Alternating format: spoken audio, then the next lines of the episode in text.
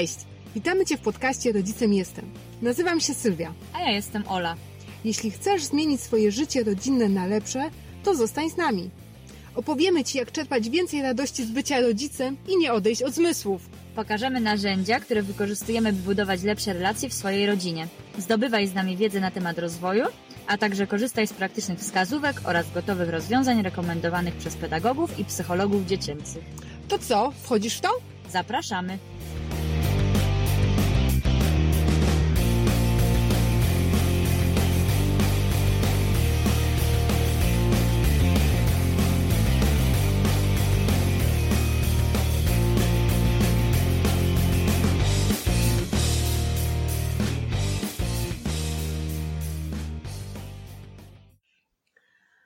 Witamy Was w czwartym odcinku podcastu Rodzicem Jestem. Zanim przejdziemy do dzisiejszego odcinka, chciałyśmy serdecznie Wam podziękować za wszystkie opinie, za komentarze i ciepłe słowa, których otrzymałyśmy naprawdę dużo po publikacji pierwszych trzech odcinków i szczerze y, jesteśmy bardzo zszokowane i prosimy o więcej. Pytaliście, w jaki sposób możecie dodać opinię. Najłatwiej jest y, dodać ją przy użyciu aplikacji iTunes. Jak to zrobić, możecie znaleźć na naszej stronie Rodzicem Jestem w zakładce Zacznij tu. Każda opinia jest dla nas bardzo cenna i bardzo ważna, bo dzięki temu będziemy mogli docierać do większej ilości słuchaczy i pomagać po prostu. Także nie czekajcie, tylko wskakujcie na stronę i zróbcie to już teraz. Dziękujemy. A teraz przejdźmy do naszego odcinka. O czym dzisiaj będzie? Dziś przybliżymy Wam troszkę temat nagród i kar na podstawie e, książki, którą za chwileczkę Ola Wam przedstawi. Czym możemy zastąpić kary? Czym możemy zastąpić nagrody? Czy należy karać? Czy należy nagradzać? Zastanowimy się, dlaczego kara i nagroda budzi tyle kontrowersji. To co? Zaczynamy. O czym będzie dzisiejszy odcinek? W dzisiejszym odcinku, tak jak wspominałaś, będziemy mówili o karach i nagrodach, a przede wszystkim oprzemy się na książce Dobra relacja, skrzynka z narzędziami współczesnej rodziny. Kto jest autorem książki? Autorką książki jest Małgorzata Musiał, która jest pedagogiem, żoną, mamą trójki dzieci. Zajmuje się y, prowadzeniem warsztatów, szkoleń, programu Szkoła dla Rodziców i prowadzi blog Dobra Relacja. Powiedz, dlaczego zdecydowałyśmy się właśnie na tą książkę? Właśnie mówiąc o temacie nagrody i kary, przede wszystkim e, znajdziemy tutaj odpowiedź na pytanie, co zamiast kary. Autorka pokazuje tutaj wiele narzędzi, które możemy zastosować zamiast kar, a właśnie wydaje mi się, że bardzo często to, że nie mamy alternatyw, jest problemem w tym, żeby zrezygnować z kar. Dlaczego w ogóle bez kar? Przede wszystkim e, autorka pokazuje, że jest to zysk dla wszystkich i dla dzieci, i dla rodziców. E, pozwala na to, aby w rodzinie między rodzicem a dzieckiem były bezpieczne relacje. Pozwala na lepsze zrozumienie i wyrażenie siebie. Dzięki temu, że stosujemy wychowanie bez kar, rozwijamy umiejętność zrozumienia zachowania innych, zwracamy uwagę na potrzeby, emocje. Nie pojawiają się wtedy pretensje czy nierealne oczekiwania. To, co w największej mierze przemawia z tą książką, to to, że w niej znajdziemy ogrom przykładów. E, nasze omówienie to będzie więcej teorii, też z przykładami, ale zachęcam właśnie do przeczytania książki, dlatego że tam jest bardzo duża ilość przykładów, co przybliża te tematy właśnie od takiej życiowej strony. Często jest tak, że wydaje się nam, że dziecko robi nam na złość. Bardzo często używamy takich sformułowań wobec dziecka, że robisz mi to specjalnie, tyle razy ci już mówiłam, można mówić, a ty swoje. Czy rzeczywiście tak jest? Jakie cele ma dziecko i czego dziecko tak właściwie od nas oczekuje? Tak wydawać się może na pierwszy rzut oka, e, jednak e, tak naprawdę to dziecko chce mieć wkład w życie rodziny, chce czuć się potrzebne, chce znaleźć miejsce w rodzinie, być sobą, chce współpracować. Właśnie tutaj główne cele to budowanie relacji drugim takim celem jest autonomia. Dziecko chce zadbać e, o swój interes, o swoje cele, dlatego tak często wydaje nam się, że mówi nie, że się nam przeciwstawia, buntuje, a to jest e, tak naprawdę jego dbanie o swój interes. Dlaczego dziecko zachowuje się źle, nawet mimo stosowania kar? Trudne zachowanie dziecka oznacza, że dziecko czuje się źle. Czyli wynika z tego, że jeżeli oczekujemy lepszego zachowania dziecka, trzeba mu najpierw pomóc poczuć się lepiej. Tak. Bardzo częstym pytaniem wśród rodziców jest, dlaczego dzieci tak często źle się zachowują? Dlaczego nas nie słuchają? Z czego to wynika? No właśnie, tak jak powiedziałam wcześniej, trudne zachowanie oznacza, że dziecko czuje się źle. I najczęściej wiąże to się z tym, że dziecko nie radzi sobie ze swoimi emocjami, z wyzwaniami, z sytuacjami. To co my możemy zrobić? Gdy zabraniasz czegoś, bądź przy dziecku, pokaż, że jesteś po tej samej stronie, pokaż mu gotowość pomocy właśnie w przejściu przez to, co on przeżywa, czy w odnalezieniu spokoju. Przejdźmy więc do kar, czyli do takiego clue tego odcinka. Troszkę o karach już mówiłyśmy w naszym drugim odcinku, zatytułowanym Jak rozwijać motywację wewnętrzną u dziecka. W tym odcinku głównie odnosiłyśmy się do teorii kija i marchewki oraz skuteczności tej metody. To teraz rozbierzemy karę na części pierwsze. Zaczniemy troszeczkę od końca. Ola, jakie są skutki stosowania kar? Wśród skutków możemy wymienić to, że stosowanie kar najczęściej doprowadza dzieci do szału. Dziecko y, staje w roli osoby egocentrycznej. Pojawia się przebiegłość i kłamstwo. Psuje się relacja rodzica z dzieckiem. Y, jest jeszcze coś takiego jak to, że tak naprawdę kara nie jest skuteczna z czasem. No i pojawia się też wykorzystanie siły. Co towarzyszy dziecku, kiedy jest wściekłe, a my do tego jeszcze dokładamy swoje 5 groszy w postaci kary? Mhm. Możemy to powiedzieć o takich emocjach, jak to, y, że towarzyszy dziecku złość. Może to być odwet, bezsilność, poczucie niesprawiedliwości, bycia niekochanym.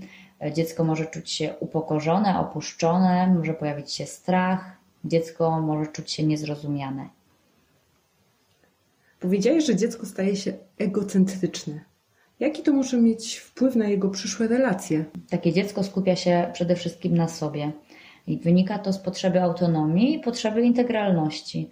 Skupia się na swoich odczuciach y, i przez to właśnie w przyszłości może powodować to, że dziecko nie będzie miało umiejętności skupienia się na uczuciach innych. Będzie myślało tylko o sobie. Dlaczego karane dziecko uczy się być przebiegłe i coraz częściej w efekcie nas kłamie? Gdy widzi właśnie, jakie y, przynosi skutki jakaś określona sytuacja, szybko się uczy, więc y, ocenia, że lepiej może po prostu skłamać, aby uniknąć kary, bo wie, że taka kara kojarzy się mu z czymś nieprzyjemnym. Powoduje to, że sytuacja nie jest analizowana, nie ma analizy zachowania, jest właśnie przede wszystkim chęć uniknięcia kary.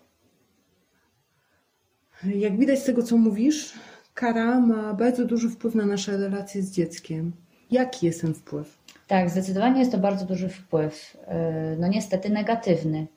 Rodzic zaczyna się denerwować, niestety no nie rozumie dziecka, dlatego też stosuje karę, nie zna alternatyw, chce osiągnąć jakiś efekt. Dziecko traci zaufanie. Stwierdza, że rodzice to nie są osoby, które mu pomogą gdy będzie mieć jakiś problem, gdy pojawią się w jego życiu jakieś trudności. To pewnie wyjaśnia, dlaczego kary z czasem są coraz mniej skuteczne. Tak, najczęściej kary z czasem tracą swoją skuteczność. Często wiąże się to z tym, że stosujemy jedną karę, drugą karę, nie mamy innego rozwiązania, więc stosujemy kolejną i kolejną. Może zdarzyć się w końcu tak, że tych kar jest tak dużo, że tak naprawdę ani rodzic, a już szczególnie dziecko nie pamięta, co to za kara, za co ta kara tak naprawdę nie wie. W przypadku małego dziecka pojawia się tutaj siła przewagi dorosłego. Dziecko nie ma jeszcze siły, żeby się tak mocno sprzeciwić. Gdy dzieci są już większe, ta przewaga staje się coraz to mniejsza i dlatego też właśnie kary stają się coraz mniej skuteczne. Już nie ma tej przewagi i dziecko zaczyna stwierdzać, że tak naprawdę nie musi się do tego zastosować. No i pewnie kończy się to tym, że na samym końcu wykorzystana zostaje siła. Tak, może zostać wykorzystana siła właśnie, gdy już nie ma tego pomysłu na rozwiązanie konfliktu. Te kary nie działają, innego sposobu rodzic nie ma, pojawia się bezsilność i to jest głównym motywem właśnie takiego działania. Myślę, że ta, to wykorzystanie siły jest obydwu stron, zarówno ze strony dziecka jako obrona, a także ze strony rodzica, kiedy już sobie po prostu z tymi problemami nie radzi. Jak najbardziej. Czy mamy zatem jakieś korzyści ze stosowania kar? Nie znam. Myślę, że nie ma zbyt wiele, ale na pewno mamy korzyści wynikające z zaprzestania ich stosowania. Zdecydowanie tak. Jak widać, e, jaki wpływ stosowanie kar ma e, na relacje, e, to od razu możemy się domyślić, jak pozytywny wpływ będzie miało to, że tych kar nie stosujemy. Przede wszystkim zyska na tym autonomia dziecka, zyska właśnie, tak jak mówiłam, relacja między dzieckiem a rodzicem. Niestosowanie kar pozwala na to, aby dziecko uczyło się radzić sobie z wyzwaniami, żeby lepiej rozumiało siebie i pozwala na rozwijanie uważności właśnie wobec innych. W książce został opisany model piramidy, z którym w sumie nigdy wcześniej się nie spotkałam. Wyszczególnia on pięć stopni. Olu, możesz coś więcej opowiedzieć o tym modelu? Ten model składa się, tak jak wspomniałeś, z pięciu elementów. Są to granice, emocje, współpraca, rozwiązywanie konfliktów i konsekwencje. Są to takie działania, które możemy stosować zamiast kary. I tutaj w tym modelu, w tej piramidzie, takie działania mogą być stosowane kolejno lub wymiennie. Przede wszystkim to, co na dole piramidy, zajmuje najwięcej miejsca. Oznacza to, że my, jako rodzice, powinniśmy tutaj poświęcić najwięcej swojej uwagi. E, my zaczniemy właśnie od dołu piramidy, czyli od granic. Czym są zatem granice? Jeżeli mówimy o granicach, często możemy usłyszeć, że trzeba komuś postawić granice, szczególnie dziecku. A tak naprawdę jest tak, że każdy te granice ma. Mogą to być granice fizyczne, emocjonalne, inaczej psychiczne, intelektualne czy duchowe. Często to, co robimy jako rodzice, wpływa na to, jak e, własne granice odbierają dzieci. Jak są małe, te granice mają i naturalnie jakby je okazują. Jednak potem, gdy dorośli mówią dzieciom różne rzeczy, na przykład gdy dziecko mówi, że boli je kolano, gdy się wywróciło, a rodzic mówi: Nie, wcale nie boli, nic się nie stało. Dziecko zaczyna się zastanawiać, czy faktycznie to jest taki ból, czy powinno tak myśleć. Więc często opinie dorosłego powodują, że u dziecka pojawia się negowanie właśnie jego własnych granic, które są dla niego naturalne. To powoduje też podważanie zaufania dziecka do samego siebie. Przestaje czasami ufać temu, co samo myśli. Na przykład, gdy nie jest głodne i mówi, że nie chce jeść, a rodzic mówi: Jedz, jedz, jesteś głodny, na pewno nic nie jadłeś, też może zastanawiać się tak naprawdę, czy jego odczucia są prawidłowe. Zdarza się tak, że właśnie przez takie różne opinie dorosłych dziecko może uznać, że dbanie o własne granice jest niestosowne. A jak to wygląda w praktyce? Praktycznie, żeby zmierzyć się z taką sytuacją, co możemy zrobić e, w zakresie właśnie działań dotyczących granic, które są pierwsze i najważniejsze, możemy zacząć od tego, że gdy dzieje się jakaś sytuacja, która nam nie odpowiada, w której standardowo, nie znając innych rozwiązań, moglibyśmy chcieć zastosować karę, zaczynamy od tego, żeby zadać sobie określone pytania. Pierwszym pytaniem powinno być to, czy to, co akurat się teraz dzieje, narusza czyjeś granice. Powinniśmy się nad tym zastanowić. Zastanowić się nad tym, jeżeli narusza, to czyje konkretnie. W książce opisany jest przykład sprzątania zabawek. Czyli w sytuacji, gdy w domu rozrzucone są zabawki, zaczynamy od tego, żeby zastanowić się, czy to, że te zabawki są rozrzucone, faktycznie narusza czyjeś granice. Jeżeli tak, to czyje, w czym to przeszkadza. Drugie pytanie to to, do czego zmierzam w tej sytuacji. Muszę się zastanowić, jaki jest mój cel. W przypadku wspomnianych zabawek może to być porządek, a może to być bezpieczeństwo. Mogę denerwować się o to, że dziecko mi nie pomaga w sprzątaniu. Może też się wiązać to z tym, że mam takie przekonanie, że te porozrzucane zabawki nie mogą tak leżeć. Ważne, żeby tutaj też brać pod uwagę możliwości dziecka, gdy mamy jakieś wymagania. Mogę też się niepokoić o to, że jak odpuszczę, to już tak zostanie, że to będzie tak zawsze. Więc muszę zastanowić się faktycznie, jaki jest ten cel w tej sytuacji. Z tym sprzątaniem pokoju to chyba dobry przykład, zwłaszcza jeżeli chodzi o możliwości dziecka. Bardzo często małe dzieci nie są w stanie swoim umysłem, zwłaszcza dużego bałaganu ogarnąć. I w takiej sytuacji bardzo fajnie sprawdza się metoda ja posprzątam misie, ty posprzątaj klocki. Wtedy dziecko ma jasno wytyczony cel, co ma zrobić i jest to dla niego łatwiejsze. Często to nie wynika z niechęci dziecka do tego, że ono nie chce z nami współpracować w zakresie posprzątania tego pokoju, tylko z powodu tego, że po prostu nie jest w stanie tego zrobić. To nie jest zadanie dostosowane do jego wieku i możliwości. Mhm. Właśnie biorąc to pod uwagę, czyli jeśli wiemy, do czego ja zmierzam, co jest dla mnie ważne, to mogę wtedy w zależności od tego mojego celu dobrać rozwiązanie. Zanim dobiorę rozwiązanie, muszę też się zastanowić, o co chodzi mojemu dziecku, dlaczego on nie chce tego wykonać, dlaczego nie chce tego zrobić. Więc szukam tego rozwiązania w ten sposób, że pierw skupiam się na tym, jaki jest mój cel, do czego zmierzam w tej sytuacji i o co chodzi mojemu dziecku. I tak jak właśnie wspomniałaś, jeżeli będę znać cel swoich działań, czyli wiem, że na przykład zależy mi na tym, żeby był idealny porządek w domu, więc wtedy rozwiązaniem jest tylko posprzątanie całości i mogę właśnie wtedy szukać rozwiązań, zwracając uwagę na możliwości dziecka na przykład. Yy, może się okazać tak, że celem wcale nie jest to, że musi być idealnie wysprzątany dom, tylko zależy mi na tym, żeby było bezpiecznie. Boję się, że ktoś się potknie o te zabawki, komuś się coś stanie. I tutaj rozwiązaniem nie musi być już posprzątanie całości tych zabawek. Może wystarczy przesunięcie ich do jednego rogu, a dziecko będzie chętnie bawić się w dniu jutrzejszym. Bo na przykład, jeżeli zastanawiamy się nad tym, o co chodzi mojemu dziecku, może być tak, że dziecku zależy, żeby na przykład zbudowana przez niego budowla nie została zniszczona. Więc nie chcę tego posprzątać, bo chcę, żeby na przykład stała jeszcze przez kilka dni. Więc najważniejsze jest to, żeby skupić się na tym, czyje granice narusza dane, yy, dana sytuacja, co my chcemy osiągnąć i o co chodzi naszemu dziecku.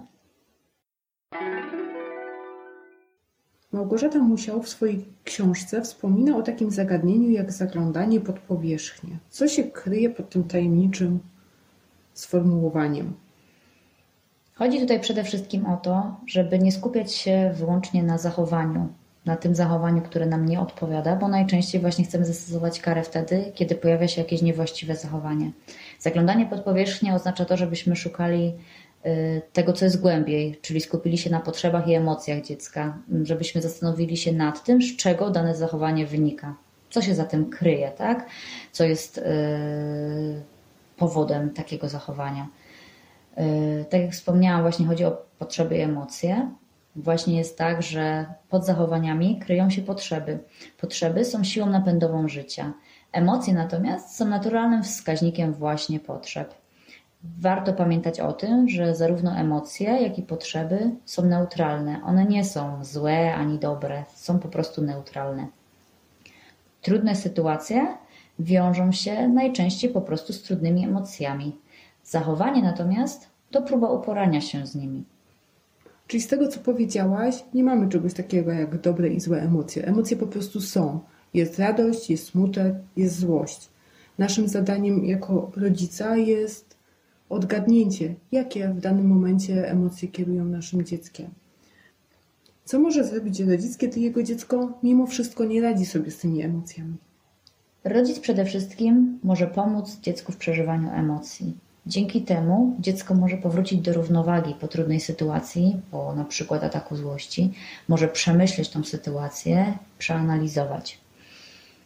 Jest to odwrotnością odesłania na przykład do pokoju, takiej sytuacji, gdy dziecko zostanie odesłane i powiemy mu przemyśl sobie i wróć, jak już będziesz wiedział, jak masz postępować, no niestety w takiej sytuacji dziecko jest dalej na przykład wzburzone, zdenerwowane, dalej przeżywa silne emocje i wtedy nie potrafi niczego sobie przemyśleć, nie potrafi też samo ochłonąć, a najczęściej będzie odczuwać wtedy odrzucenie. Uzna, że jego emocje są niewygodne dla otoczenia, Dlatego taki sposób nie działa. Dlatego potrzebna jest pomoc w przeżywaniu emocji. Taka pomoc y, wiąże się też z tym, że dziecko nabywa dojrzałości emocjonalnej, uczy się, zaczyna dostrzegać też swoje emocje. Jeżeli my będziemy nazywać emocje, pokazywać mu to, zaczyna uczyć się wyrażać emocje w sposób, który nie rani innych. Rozumie, że te emocje są ważne i potrzebne. Mm, ważne jest, żebyśmy uczyli dziecko brać odpowiedzialność za te emocje, czyli zarówno my używamy komunikatu ja, potem dziecko w ten sposób uczy się również mówić, czyli mówimy o sobie, o tym, co ja czuję, co ja przeżywam, jaki wpływ y, dane zachowanie miało na mnie.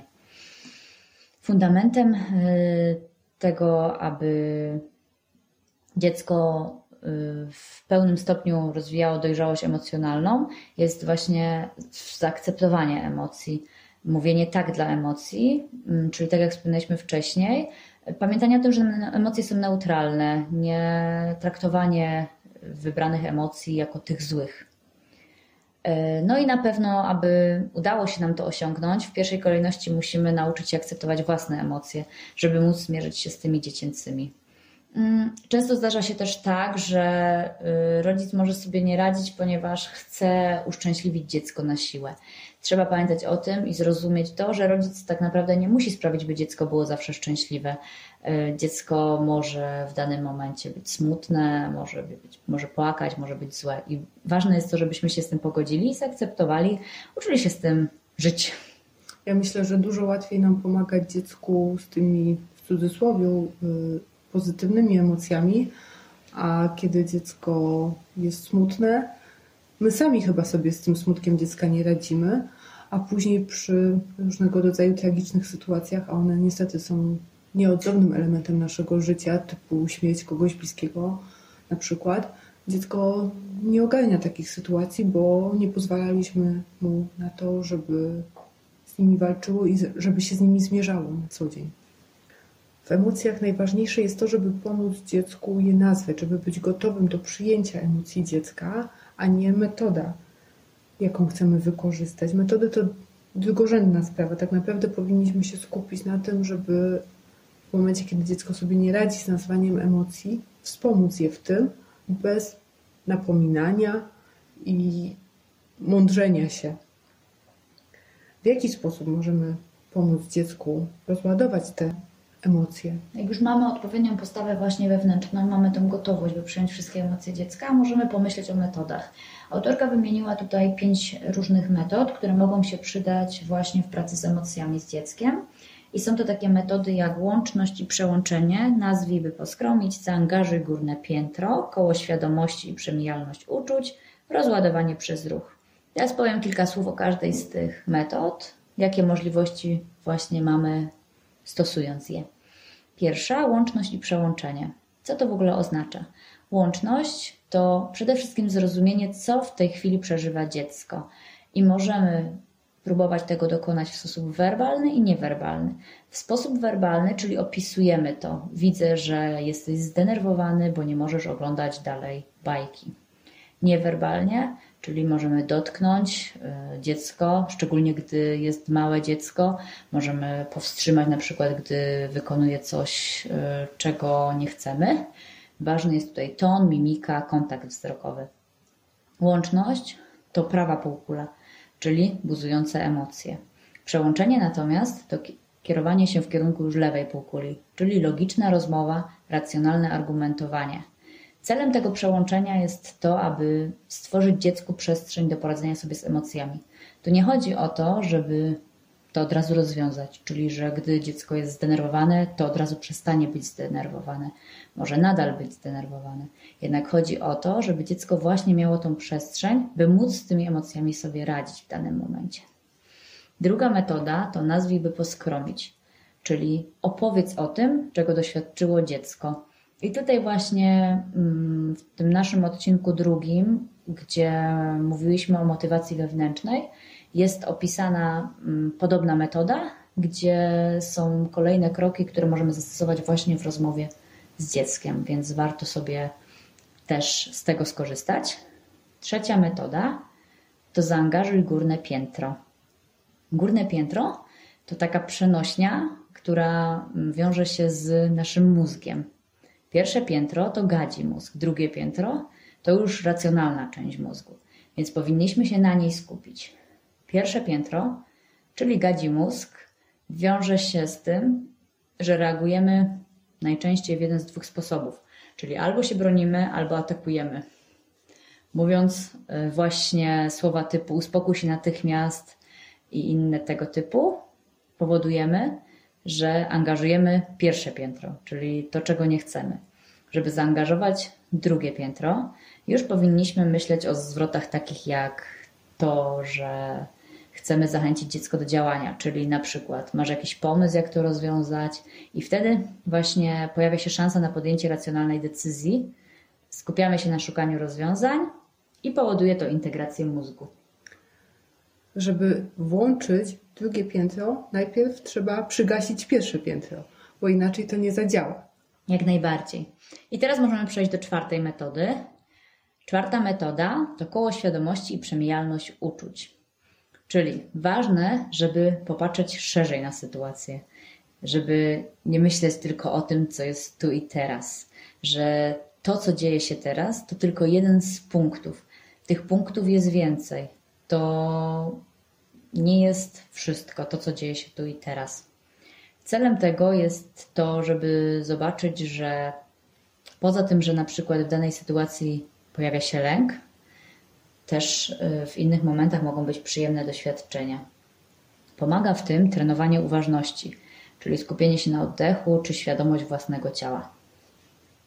Czyli takim przykładem koła świadomości może być taka dosyć standardowa sytuacja. Dziecko wieczorem ogląda jakąś tam bajkę, mówimy ok, koniec bajek, yy, idziemy się kąpać, tak, bo to już jest teraz ten czas, ta pora, a dziecko wpada nam w szał, histerię, że ono chce jeszcze, że nie i koniec, że ono nigdzie nie pójdzie i tak dalej. I koło świadomości y, ma nam pokazać i na, nam uświadomić, przede wszystkim chyba stąd też nazwa, y, żebyśmy patrzyli przez pryzmat całego dnia, tak? a nie tej konkretnej jednej sytuacji, że w tej chwili to dziecko się źle zachowało, jest zdenerwowane, złe, ale należy też wziąć pod uwagę przebieg całego dnia, tak? że pomogło nam wyjąć rzeczy ze zmywarki, y, że posprzątało swój pokój, że pomogło nam przygotować posiłek czy nakryć do stołu.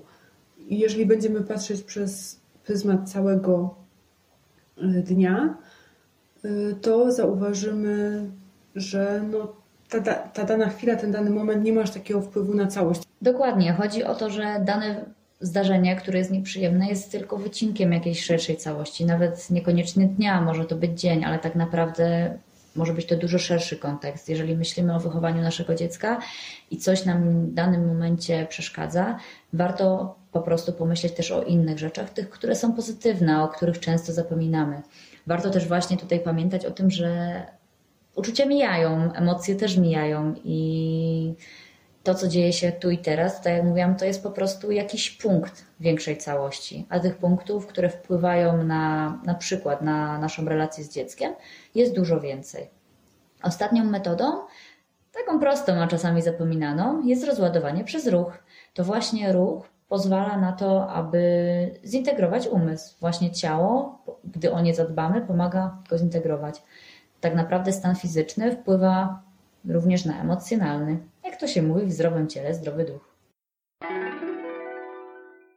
Kolejnym elementem piramidy jest współpraca. Jak powinna wyglądać współpraca między nami a naszym dzieckiem? Powinniśmy zacząć właśnie od tego, jak w ogóle rozumiemy współpracę. Współpraca to tak naprawdę współdziałanie, czyli działamy wspólnie, czyli jest to tworzenie więzi. Nie jest to, co często właśnie w potocznym znaczeniu zdarza się stosować. Nie chodzi tutaj o wykonywanie poleceń, bo często się tak mówi, że o, dziecko ze mną nie współpracuje, bo nie wykonuje moich poleceń. Ale to są moje polecenia. A właśnie współpraca polega na tym, żeby to było współdziałanie obu stron, żeby to nie były właśnie rzeczy, które są wymagane tylko przez jedną stronę. Często też właśnie, jeżeli mówimy o tym, że dziecko ze mną nie współpracuje w sposób taki potoczny, pojawia się coś takiego, że musimy się zmierzyć z dziecięcym nie. I co to oznacza? Tak naprawdę nie oznacza to, że dziecko nie chce współdziałać z nami, tylko tak naprawdę chce bronić swoich granic, o czym wspominaliśmy wcześniej. To jest jego potrzeba autonomii. Jest to jego próba zadbania o to, co dla niego w danej chwili istotne. Więc nie możemy skupiać się tylko na tym, co my chcemy, tylko musimy się skupić też na tym, czego chce nasze dziecko i szukać takiego rozwiązania, aby to było nasze wspólne działanie. Jakie rozwiązania proponujesz zatem, aby pomogły nam lepiej współpracować. Autorka wskazuje tutaj kilka rozwiązań. Możemy zacząć od tego, o czym też już chwilkę wcześniej wspominałyśmy, czyli zajrzyj pod powierzchnię. Czyli szukamy przyczyny, a przyczyną jest potrzeba, z której wynika dane zachowanie. Książ w książce znajdziecie listę potrzeb. Można zdziwić się, ile ich jest. Jest ich tam wypisanych około 100. Więc na pewno jest to coś, e, na czym warto się skupiać i co może nas zaskoczyć. I teraz e, w przypadku sposobów działania trzeba pamiętać, że w przypadku każdej potrzeby można zastosować różne strategie działania. Dlatego nie chodzi o to, żeby szukać jakąś strategię, jakieś rozwiązanie, tylko żeby szukać właśnie tej potrzeby, a dopiero później może, można znaleźć różne rozwiązania, które pomogą ją zaspokoić. Najpierw właśnie należy rozpoznać i zaspokoić swoje potrzeby, czyli podobnie jak z emocjami, najpierw trzeba nauczyć się akceptować własne. Więc tutaj też trzeba znać swoje potrzeby, zaspokajać swoje potrzeby, żeby móc zrobić to samo dla dziecka.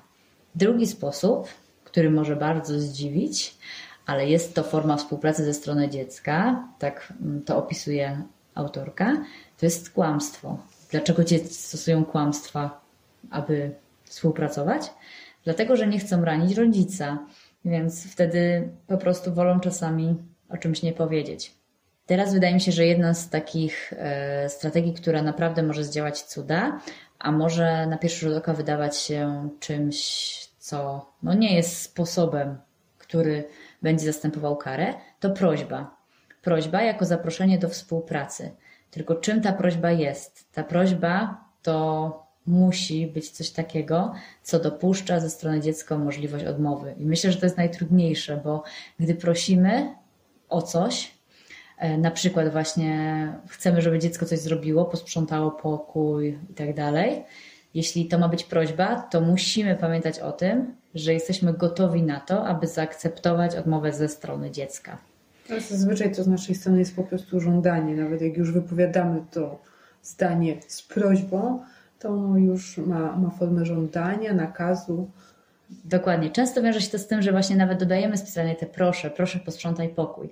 Jednak y, no, nie mamy pomysłu na to, co jeśli dziecko się nie zgodzi, czyli jakby nie mamy w sobie takiej zgody na to, że ono może odmówić, więc y, tutaj trzeba tą prośbę stosować faktycznie jako prośbę i wtedy jej główną cechą jest to, że ona dopuszcza możliwość odmowy jaką formę stosować, e, aby dziecko było bardziej skłonne do tego, żeby zgodzić się na to, o co prosimy.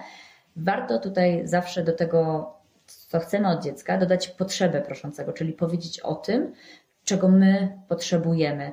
Wtedy dziecku łatwiej zrozumieć znaczenie i ważność tej prośby dla proszącego, czyli dla nas. Dlaczego to jest dla nas takie ważne? Na przykład zamiast mówić tylko proszę posprzątaj te zabawki, to warto dodać, proszę posprzątaj te zabawki, bo chcę, żeby tutaj był porządek, żebyśmy mogli sobie usiąść w, czystym pokoju, żebyśmy mieli miejsce, żebyśmy mogli, nie wiem, wyciągnąć grę i razem zagrać, żeby było gdzie. Albo w innej sytuacji możemy powiedzieć właśnie, proszę posprzątaj ten pokój, bo chcę, żeby było bezpiecznie, żeby nikt sobie nie zrobił krzywdy, żeby się nie potknął o te klocki. I kolejną strategią już na koniec, we współpracy jest zabawa. Ciężko wymagać od małych dzieci, aby zrozumiały niektóre codzienne czynności, które dla nich są tak naprawdę nudne. Więc warto w takich sytuacjach właśnie takie codzienne czynności nudne wzbogacać o zabawę. To może zdziałać naprawdę bardzo wiele. A jest jeszcze coś takiego, na co zwraca uwagę autorka, że dzieci po prostu mają taką potrzebę, potrzebę zabawy. I ta zabawa pozwala im lepiej rozumieć rzeczywistość, lepiej ją poznawać, pozwala też radzić sobie z emocjami, pogłębiać więzi, uczyć się życia z innymi. Nadaje cel i sens czynnościom właśnie takim niezrozumiałym i nudnym. Jeżeli mogą się przy okazji pobawić, to chcą to zrobić. Kolejnym elementem w piramidzie jest rozwiązywanie konfliktów. Jak wspólnie z dzieckiem możemy rozwiązywać konflikty? Podoba mi się bardzo podejście, które autorka zastosowała i pokazała w książce. Yy, właśnie pokazanie konfliktu jako daru. Nie jako problemu czy czegoś w tym stylu, tylko jako daru. Czy, dlaczego tak? Dlatego, że mm, dwie osoby w przypadku konfliktu stają wobec siebie ze swoimi potrzebami, ze swoimi pomysłami, ze swoją wrażliwością, granicami czy ze sposobem doświadczania świata. Widoczne są wtedy różne perspektywy. Ważne, żeby pamiętać o tym, że żadna strona nie jest gorsza ani lepsza. To tak jak w tej prośbie. Mm, właśnie o tym trzeba pamiętać. Nie, że to, co my akurat teraz chcemy, jest ważniejsze.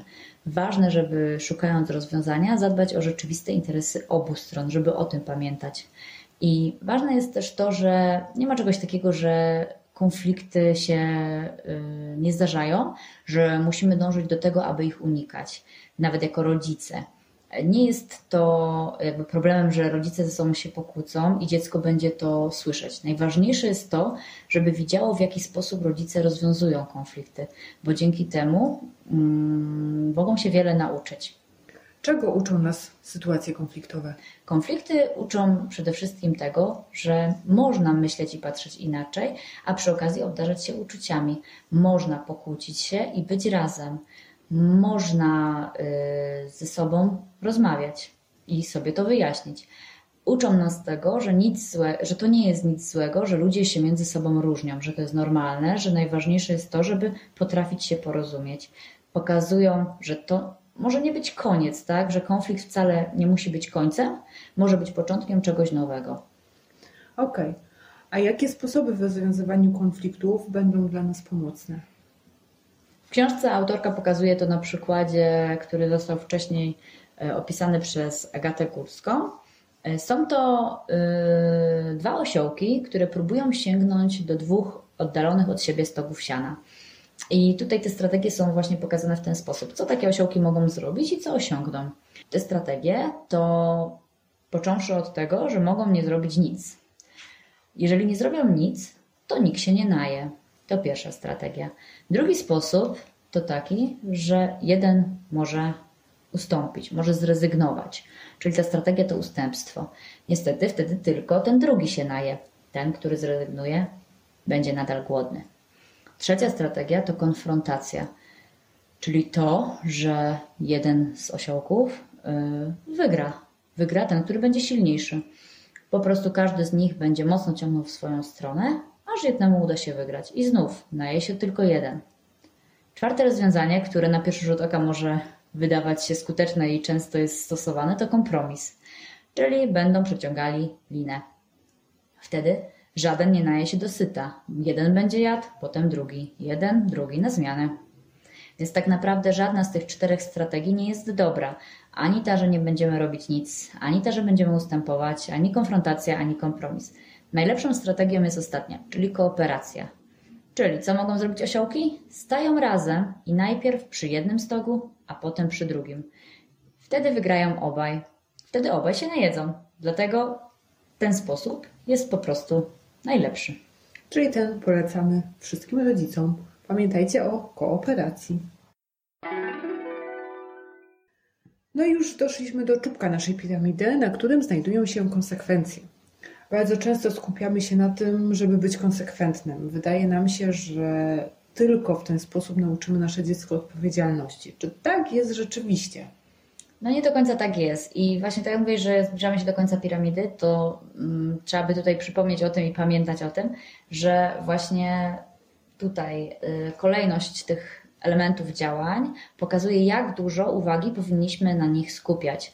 Czyli konsekwencje są ostatnie, więc to nie jest to, od czego powinniśmy zaczynać i na czym skupiać największą naszą uwagę. Najpierw powinniśmy skupić się na granicach, na emocjach, na współpracy i rozwiązywaniu konfliktów, a konsekwencje to powinno być coś naturalnego. Dlatego jest też na końcu i przez konsekwencje rozumiemy skutek jakiegoś działania i to musi być skutek naturalny. Przykładowo, jeżeli mówimy nadal o zabawkach, o których mówiliśmy wcześniej, to skutkiem tego, że będzie, będą one porozrzucane po domu, no nie będzie ich odebranie, choć może to się tak wydawać, że powiem skutkiem tego, że masz bałagan, będzie to, że zabiorę ci te zabawki. W tym momencie to już jest kara, to już nie jest Bo to nie jest naturalne. Dokładnie, nie jest to naturalne, więc będzie to już kara. Naturalną tak naprawdę konsekwencją, czyli skutkiem tego, że będą te zabawki na ziemi, jest to, że panuje nieład Dalej, skutkiem tego może być to, że ktoś sobie zrobi jakąś krzywdę, bo będzie to niebezpieczne, ale tak naprawdę pierwszą naturalną konsekwencją jest to, że panuje po prostu bałagan, chaos, nieład, nieładnie porządek. Jeżeli mm, w naszym postępowaniu pojawiają się wątpliwości, czy to jest konsekwencja, a może to już jest kara, to najczęściej to będzie kara, bo naturalna konsekwencja po prostu jest. Narzędziem, jakie możemy wykorzystać w przypadku tego właśnie elementu, czyli konsekwencji, jest rozmowa. Właśnie wydawać się to może takie mało skuteczne w porównaniu do kar. No bo kary działają tu i teraz. Mówimy, że czegoś zakazujemy i dziecko najczęściej się stosuje. W tym momencie to działa. Jednak tak naprawdę rozmowa i praca nad tą relacją to działanie długoterminowe. To pozwala na to, aby dzieci robiły coś nie z obawy przed karą, tylko dlatego, że rozumieją, jaki ma to wpływ e, na nich i na innych, jakie ich działanie ma właśnie wpływ na innych ludzi. Więc myślę, że to jest ważniejsze niż ten efekt krótkoterminowy, czyli to, że widzimy działanie, nasz, działanie tych kar. Na koniec, jeśli chodzi o konsekwencje, autorka jeszcze zwraca uwagę na to, co się dzieje, gdy stosujemy emocje w roli konsekwencji, czyli na przykład mówimy, że nie posprzątałeś, to teraz jest mi smutno, bo nie mogę patrzeć na ten bałagan i przez ciebie jestem teraz zawiedziona. Czyli manipulujemy dzieckiem. Więc powoduje to trochę manipulację, więc zdecydowanie należy powiedzieć nie temu, aby stosować emocje w roli konsekwencji. Ważne jest to, że tak naprawdę nikt nie jest odpowiedzialny za emocje drugiego człowieka i właśnie takie stosowanie emocji w roli konsekwencji to tak naprawdę, tak jak mówiłaś, manipulacja to sposób wywierania presji na drugą osobę. Bardzo często my narzucamy dziecku nasze zdanie, bo my wiemy lepiej, bo my mamy większe doświadczenie i nie pozwalamy dziecku na tą kreatywność y, w szukaniu rozwiązania. Ja z tym zawsze miałam bardzo duży problem bo potrafię znaleźć rozwiązanie w 3 sekundy i już bym chciała to gotowe rozwiązanie podsunąć na talerzu dziecku. Nie pozwala mu wtedy na, na po prostu na myślenie, tak? Myślę, że to jest, się zdarza każdemu po prostu bardzo często. Już wiemy, jak działają kary. Nagrody, czym one są? Mają raczej taki pozytywny wydźwięk. Czy są przeciwieństwem kary? Jak działają nagrody na dziecko? Nagrody mają pozytywny wydźwięk. Wydawałoby się, że no one już w niczym nie szkodzą, tak? że tutaj nie niosą za sobą nic jakiegoś takiego negatywnego. Jednak musimy pamiętać o tym, że i nagroda, i kara to są po prostu dwie strony tego samego medalu. Czyli w przypadku nagrody, tak samo jak w przypadku kary, działa wpływ czynnika z zewnątrz. Czyli dziecko postępuje w określony sposób, dlatego że występuje ten czynnik. Często jest tak, że gdy on ustąpi, zachowanie może wygasnąć. Tutaj też więcej o tym mówiliśmy w odcinku właśnie drugim naszego podcastu, więc jeżeli chcecie więcej się dowiedzieć, to zachęcamy do posłuchania. Nagrody, o dziwo, są nieskuteczne, bo właśnie rozbudzają motywację zewnętrzną, a ograniczają wewnętrzną.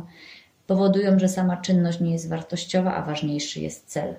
W przypadku nagród pojawia się coś takiego jak rodzicielstwo regulowane i reglamentowanie miłości. Co to oznacza? Oznacza to to, że chwalę dziecko, gdy zachowuje się tak, jak ja tego oczekuję, a ganię je, gdy jego zachowanie nie spełnia moich oczekiwań. Czyli ja reguluję to, tak? E, w jaki sposób daję dziecku swoją miłość, swoje uczucia. W przypadku nagrody jest to takie pokazanie, że kochamy dziecko, czyli wzmocnienie miłości.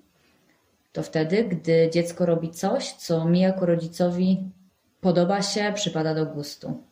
W przypadku kary, nawet jeśli tego nie chcemy, to dziecko może w ten sposób to odebrać, czyli że przestajemy je kochać, czyli odmawiamy mu miłości i skupiamy się w tym momencie na tym, co dziecko robi, a nie dlaczego tak robi.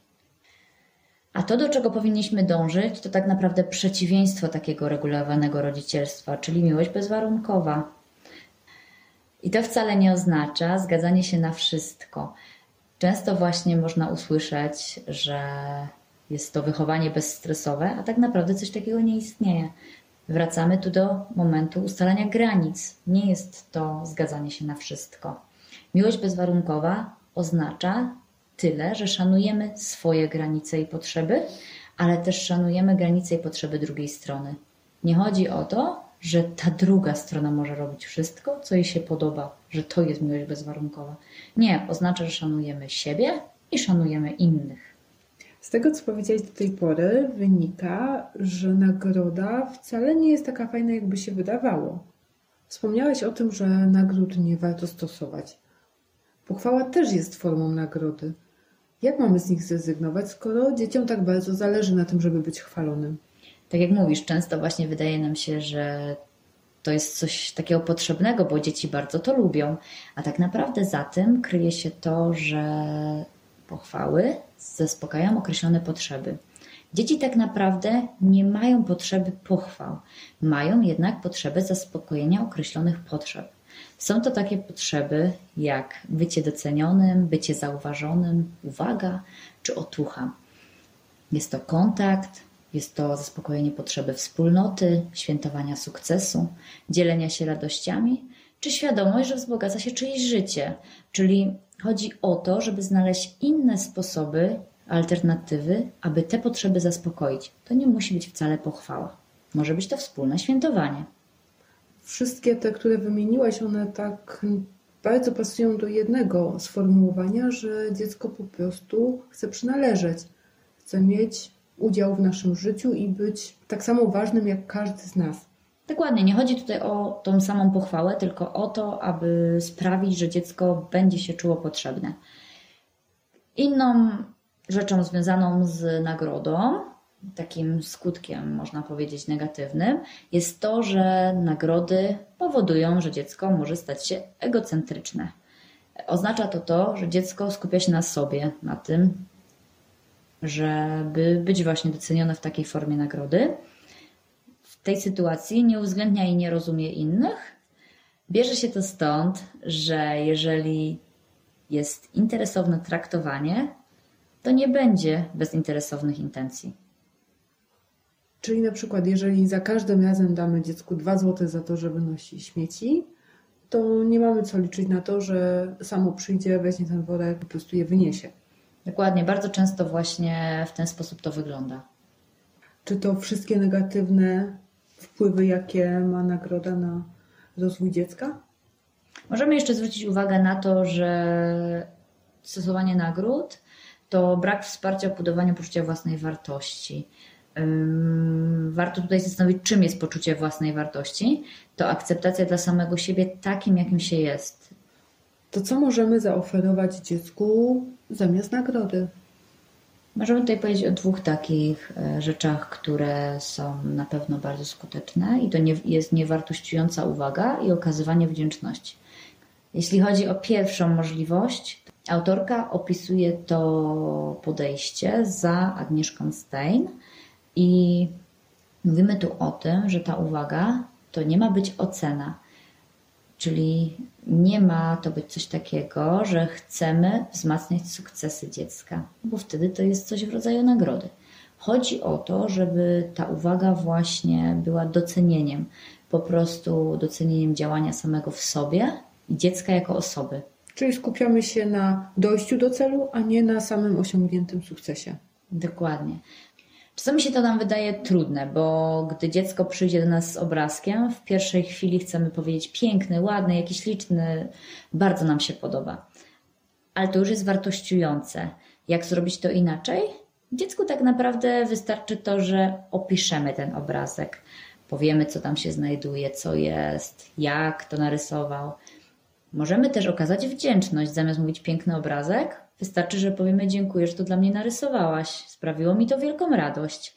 I wtedy łącząc opis z wdzięcznością, na pewno sprawimy, że dziecko też będzie zadowolone, a nie będzie to wartościujące, bo gdy właśnie dajemy taką opinię, to nawet jeśli obrazek będzie niedoskonały, no to trudno tutaj wtedy powiedzieć dziecku brzydki obrazek, więc jakby od razu mówimy, że piękne, a dziecko sobie myśli, a tym razem wcale się nie postarałem, a ona mówi, że piękne, więc warto to robić właśnie w taki sposób opis i wdzięczność.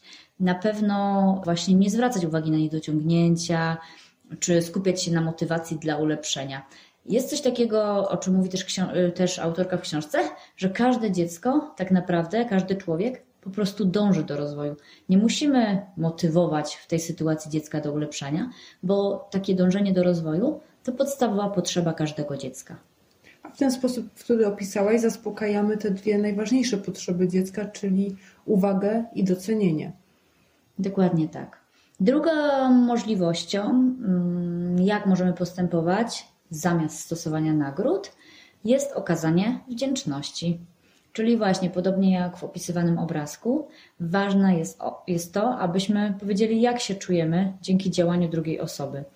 Czy w przypadku wykonywania jakichś codziennych obowiązków, że jeżeli dziecko na przykład coś posprzątało, możemy okazać właśnie wdzięczność, mówiąc, że dziękuję Ci, bo dzięki temu, że Ty posprzątałeś w kuchni, to mogę teraz poczytać książkę albo mogę się z Tobą pobawić. To już nie będzie nagroda?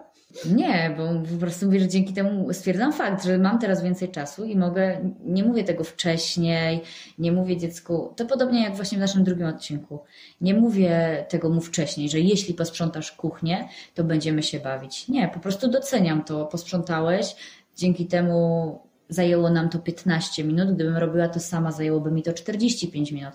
Zrobiliśmy to w 15 minut, więc mam teraz 30 minut wolnego czasu. Możemy go poświęcić sobie wzajemnie, mogę go poświęcić sobie, w zależności od tego, jakie są akurat w danym momencie potrzeby obu stron. Autorka w książce mówi o takim okazywaniu wdzięczności, porównując je do sycącego pokarmu dla duszy. Czyli jeżeli mówimy przekazujemy takie konkretne informacje, to właśnie taki sycący pokarm dla duszy. Jeżeli mówimy tylko pochwały, to one po prostu zaspokajają głód na chwilę, na moment. Nie są to takie długoterminowe działania. Mm, jaki jest cel tego okazywania wdzięczności jeszcze dodatkowo? Pozwala to na to, żeby dziecko umiało świętować swoje sukcesy.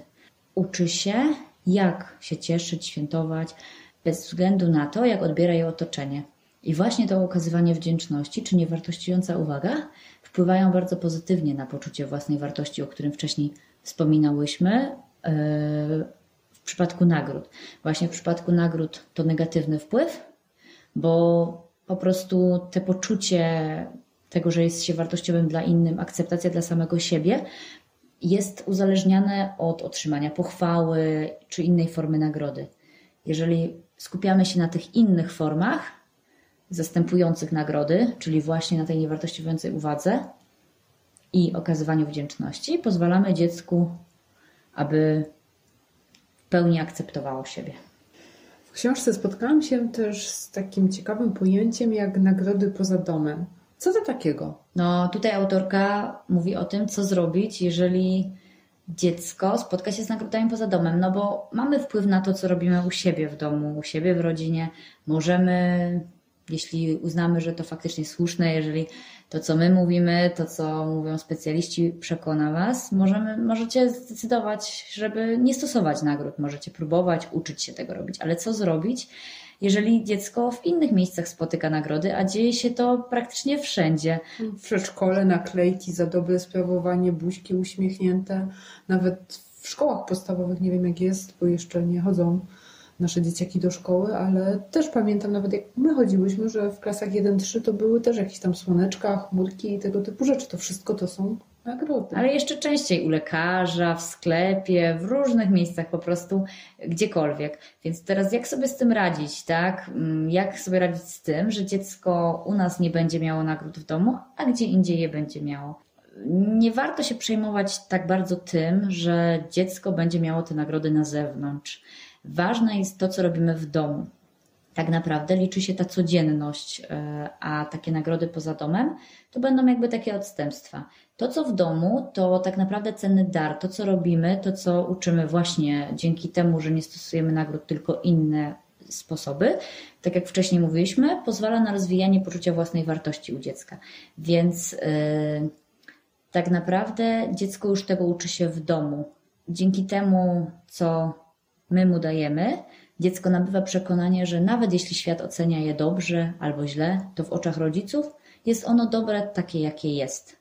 Jeżeli na przykład właśnie to dziecko dostanie tą nagrodę już gdzieś poza domem, co my możemy zrobić? Na pewno warto, żebyśmy o tym rozmawiali z dzieckiem, ale żeby to nie było przesłuchanie, tylko elastyczna i taka podążająca za dzieckiem rozmowa. To idea ma wspierać dziecka i naszą relację, ma pomagać nam, a nie my mamy służyć idei. Tak więc nie możemy teraz skupiać się tylko i wyłącznie na tym, że teraz w ogóle dziecko nie może mieć nagród nigdzie, w ogóle, bo to jest złe, szkodliwe i tylko zaszkodzi. Nie, to nie tędy droga. Relacja z rodzicem jest kluczowa dla dziecka. Wpływ doświadczeń właśnie takiej bezwarunkowej miłości od strony rodzica jest y, tym, co pozwala na kształtowanie takiej właśnie relacji opartej na wartościach. Mhm. No i warto się skupić na tym, na co mam wpływ. Jeżeli mam wpływ, to działam. Jeżeli nie mam wpływu, to po prostu to akceptuję i uczę dziecko też, aby zrozumiało te rzeczy. W różnych miejscach dziecko będzie miało różne doświadczenia i my nie uchronimy naszego dziecka przed całym światem i nigdy nie będzie wszystko po naszej myśli. Dziecko też ma prawo do tego, żeby się uczyć, że każda rodzina wychowuje dziecko inaczej, każde środowisko jest inne i to chyba są dobre doświadczenia dla dziecka. Najważniejsze jest to właśnie, że relacja z rodzicem jest kluczowa i to ona tak naprawdę kształtuje takiego młodego człowieka. Teraz to wszystko wydaje się takie łatwe i takie oczywiste, ale sama wiesz, jak to później wygląda w praktyce. Często wracamy do starych, znanych metod, bo one są najprostsze. Wiemy, co zrobić, kiedy coś nie wyjdzie. A co zrobić, by się nie poddać? O czym pamiętać w chwilach zwątpienia? Jak wytrwać w takim wychowaniu bez kar i nagród? To bardzo trudne, na pewno najtrudniej na początku, ale tak naprawdę ciągle jest to wielkie wyzwanie, gdy zna się tak naprawdę inne metody, czyli te metody kary i nagrody, które są takie intuicyjne.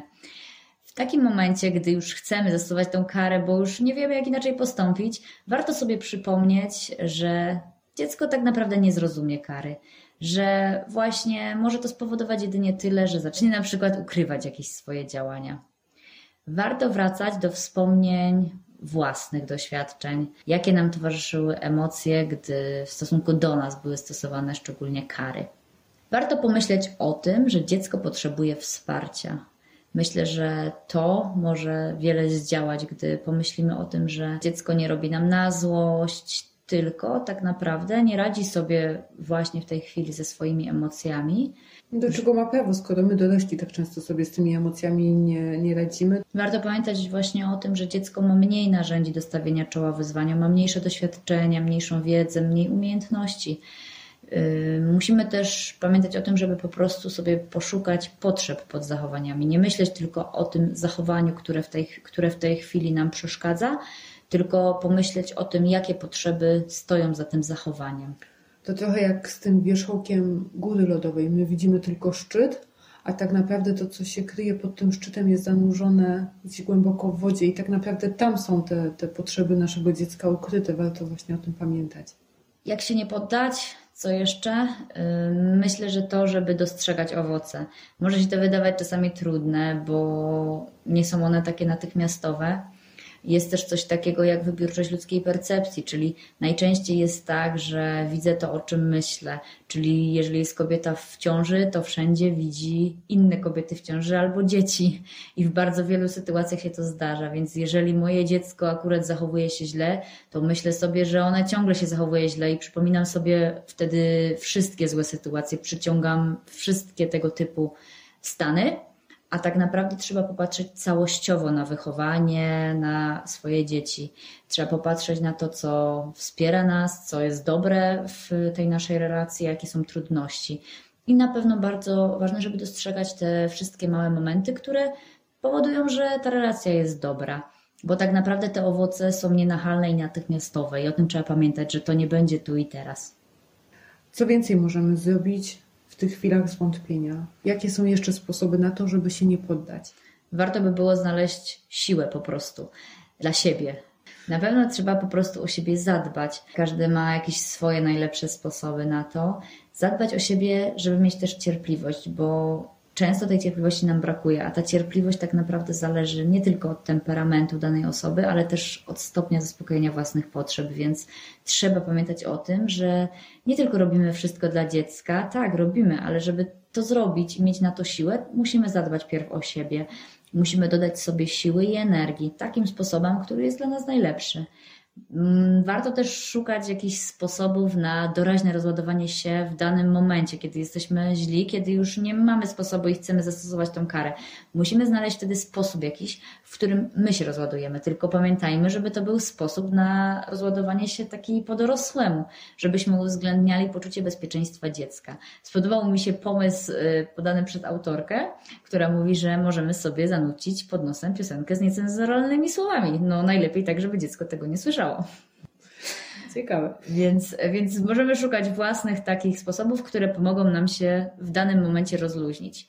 Jest tutaj też e, taki pomysł, jak się nie poddać, i wydaje mi się, że to bardzo ciekawe, jak szukanie wioski. E, przez szukanie wioski rozumiemy tutaj znalezienie innych osób, które patrzą na wychowanie, rodzicielstwo w sposób podobny do nas. Jest wtedy na pewno łatwiej niż gdy obracamy się w towarzystwie osób, które mówią nam, że to, co robimy, to nieskuteczne, że co to za pomysł. Widzimy, że to nie działa w tym momencie, ale to właśnie nie chodzi o to, że to ma działać tak w danym momencie. Jeżeli ktoś nam jeszcze do tego dolewa oliwy, że tak powiem, no to niestety jest ciężko, więc warto sobie szukać właśnie takich osób patrzących podobnie na to. Yy, jest tutaj taki cytat właśnie, że do wychowania dziecka potrzebna jest cała wioska, więc warto szukać takiej wioski. E, I z naszej strony taką wioską dla Was możemy być my. Będziemy się starać właśnie pokazywać, jak to działa i jak, jak można sobie radzić i dawać takie wsparcie. No dobrze, a co jeśli mimo wszystko, mimo naszych starań, mimo naszych, mimo naszych wielokrotnych prób, znowu się nie uda? I na pewno się nie uda. Nie ma nawet y, co liczyć na to, że zawsze się będzie udawało, a szczególnie, że od razu się uda i że wszystko będzie tak, jak sobie zamarzymy, wyobrazimy i jak chcemy, żeby było. Nie będzie, bo każdy z nas jest tylko człowiekiem, po prostu człowiekiem i warto tutaj pamiętać o tym, że liczy się całokształt, że liczy się ta atmosfera na co dzień, liczy tak jak właśnie w tym przypadku nagród w domu, a poza domem. Liczy się to, co jest właśnie na co dzień, co jest w domu zawsze mogą zdarzyć się jakieś odstępstwa. To jest po prostu życie. Możesz być, masz do tego prawo, może ci się zdarzyć być nieracjonalnym, zmęczonym czy przygniecionym własnymi emocjami. Trzeba nad tym pracować, trzeba się skupić na tym, żeby stawać się każdego dnia lepszym, ale może się tak zdarzyć. I wtedy, gdy tak się zdarzy, to przede wszystkim skup się na tym, co zrobić inaczej następnym razem. Jeżeli dalej nie zamęczaj się, nie roztrząsaj, Pamiętaj, że relacje zawsze można odbudować. Nie ma czegoś takiego jak stracone sytuacje. Każda sytuacja daje cenne doświadczenia. Więc yy, wykazuj się empatią nie tylko dla innych, nie tylko dla dziecka, ale też dla siebie. Może przede wszystkim dla siebie i pozwólmy sobie w końcu, zwłaszcza my, mamy, kobiety, popełniać błędy, bo to rzecz ludzka. Warto pamiętać o wyrozumiałości właśnie dla słabości swoich, innych, nauczyć się przyjmować trudne zachowania czy wybaczać. No i tak, dobrnęłyśmy prawie do końca, więc czas na podsumowanie. W podsumowaniu chciałam wrócić do wprowadzenia książki, którą dzisiaj omawiałyśmy z Olą, a właściwie Ola omawiała, a ja ją tutaj przepytywałam. Książka Małgorzaty Musiał, jeszcze raz powtórzę, dobra relacja, skrzynka z narzędziami dla współczesnej rodziny. We wprowadzeniu autorka napisała świetne zdanie, które idealnie podsumuje ten cały odcinek i całą metodę odejścia od kar i nagród. I zacytuję jedno zdanie z tej książki, które najbardziej do mnie przemówiło. Ta książka powstała jako rozbudowana odpowiedź na to krótkie pytanie. Nie ma czegoś zamiast kary. Tego nie da się zastąpić tak, jak zastępujemy w przepisie jajka na przykład bananem. To jest już całkowicie inny przepis na inne ciasto. Tak właśnie będzie, jeżeli wycofiemy z naszego życia kary i nagrody. To będzie zupełnie inne wychowanie, zupełnie inna relacja, zupełnie inne wartości. Na koniec zapraszamy Was jeszcze na naszą stronę rodzicemjestem.pl, gdzie znajdziecie wszystkie linki, które pojawiły się w tym odcinku. A także prezent, dzięki któremu będzie Wam łatwiej zrezygnować ze stosowania kar i nagród.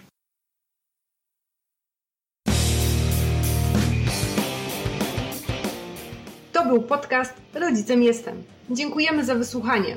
Po więcej zapraszamy na facebookowy fanpage Rodzicielski Drogowskaz, stronę podcastu www.rodzicemjestem.pl oraz blog www.rodzicielskidrogowskaz.pl Jeśli spodobał Ci się podcast, zostaw swoją opinię na iTunes. Dzięki temu będziemy wiedzieć, że to, co robimy, ma sens. Do usłyszenia!